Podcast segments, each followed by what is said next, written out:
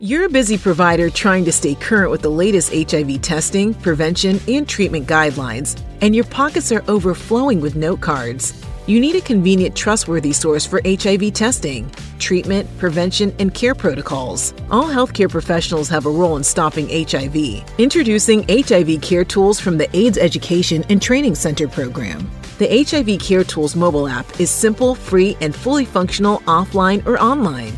It features quick guides for HIV prevention, screening, testing, diagnosis, and treatment.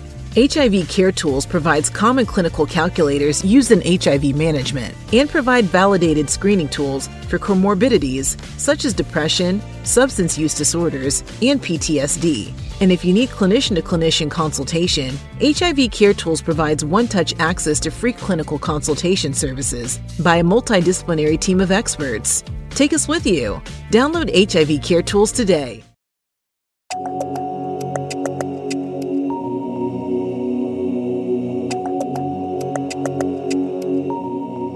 Welcome to NECA in the Know, a podcast for healthcare providers in the HIV field. I'm Marianna Braitman. Today, I'm sitting down with NECA AETC's very own EHE project coordinator, Catherine Farquharson, and our evaluation specialist, Danni Dorancy, to talk about how addressing mental health can help end the HIV epidemic. Welcome, Catherine and Danny. Thanks for having me back.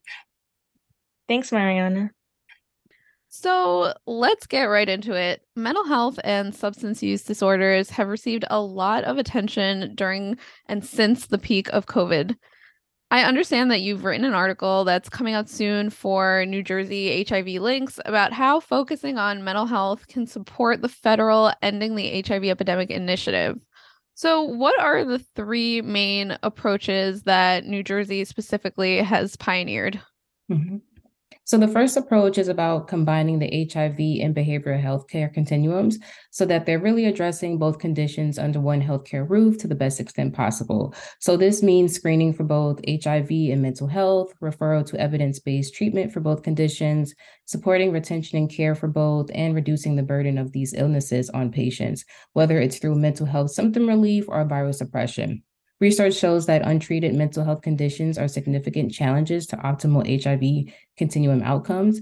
And within the New Jersey Department of Health, they successfully used this approach in a learning collaborative known as New Jersey BHIP, which stands for the New Jersey Behavioral Health and Primary Care Integration Primary Care HIV Integration Project in 17 Ryan White sites across the state.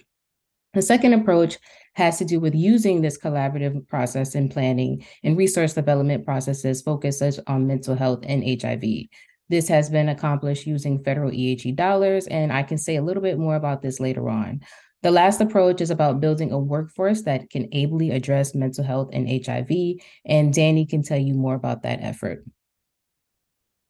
Thanks, Catherine. So, what can you tell us about how this collaborative process was used to focus on mental health and HIV?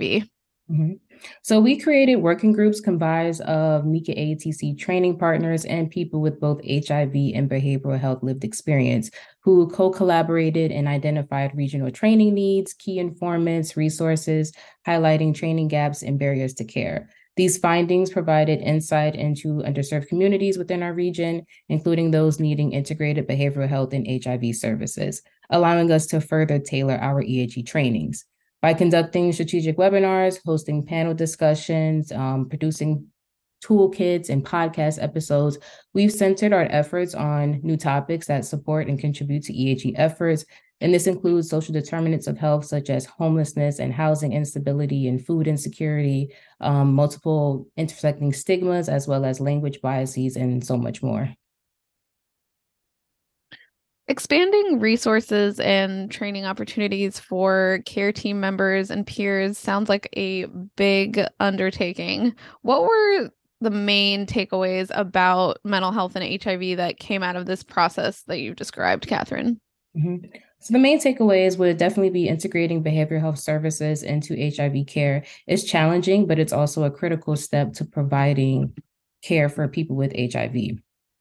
So using a community driven approach to mitigate health inequities is needed to help increase the number of healthcare workers who can effectively provide HIV care and prevention in a culturally and structurally competent manner, while also easing the behavioral health burden of people with HIV and those at risk for HIV.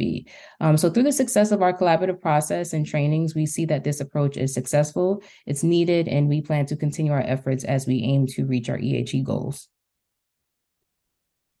So let me turn to you, Danni, to hear about that third approach. We know that a lot of the first generation HIV service providers are reaching retirement age in large numbers, and you spearheaded a workforce survey to learn more about who might be stepping into the roles that may soon need to be filled. What did you hope to learn with this survey?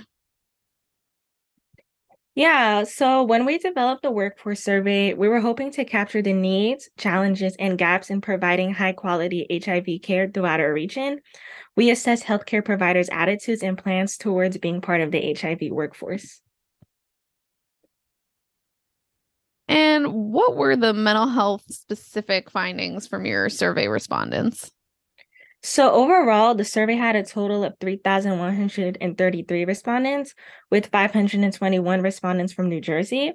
Um, we found that the respondents identified mental health, substance use, and social support as significant unmet challenges among people living with HIV. Um, the survey also revealed an increased need for mental health, substance, sub- substance use counseling, and trauma informed care. Something interesting that we found was that although social workers and case managers made up the second largest professions of our respondents, only a very small percentage of participants worked in mental health clinics. I understand that this article will go into depth about how much New Jersey has already been able to accomplish toward focusing on mental health to support their ending the HIV epidemic efforts. Can you tell us what are the key lessons learned in New Jersey that other states can use to bolster their own efforts to end the HIV epidemic?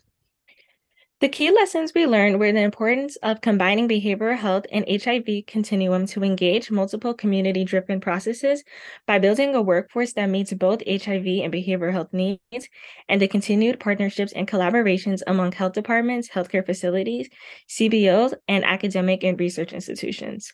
We also learned that increasing access to evidence based interventions that address behavioral health, cultural competence, and trauma informed care is critical. And so is the use of data to promote person centered services that tailor treatment and care to the specific, specific needs of individuals' patients. By increasing the effective use of standardized screening and assessment tools, providers can identify patients that likely have behavioral health needs and then develop individualized treatment plans. Catherine, Danni, thanks so much for joining us and telling us about your upcoming article and why it's so important to remember mental health when addressing HIV. Look out for Catherine and Danni's article in New Jersey HIV Links at the end of May or early June. We'll put a link to the publication in this episode description. We really hope you learned something new today. To learn more about NECA AETC's work and our role in ending the HIV epidemic, visit us at www.necaaetc.org. That's www.necaaetc.org. If you have questions or comments about anything we covered today, or if you have suggestions for topics you'd like to hear us talk about, don't hesitate to email us at podcast at necaaetc.org. That's P O D C A S T at necaaetc.org. Stay safe, and we'll see you on Thursday for our next episode of NECA in the Know.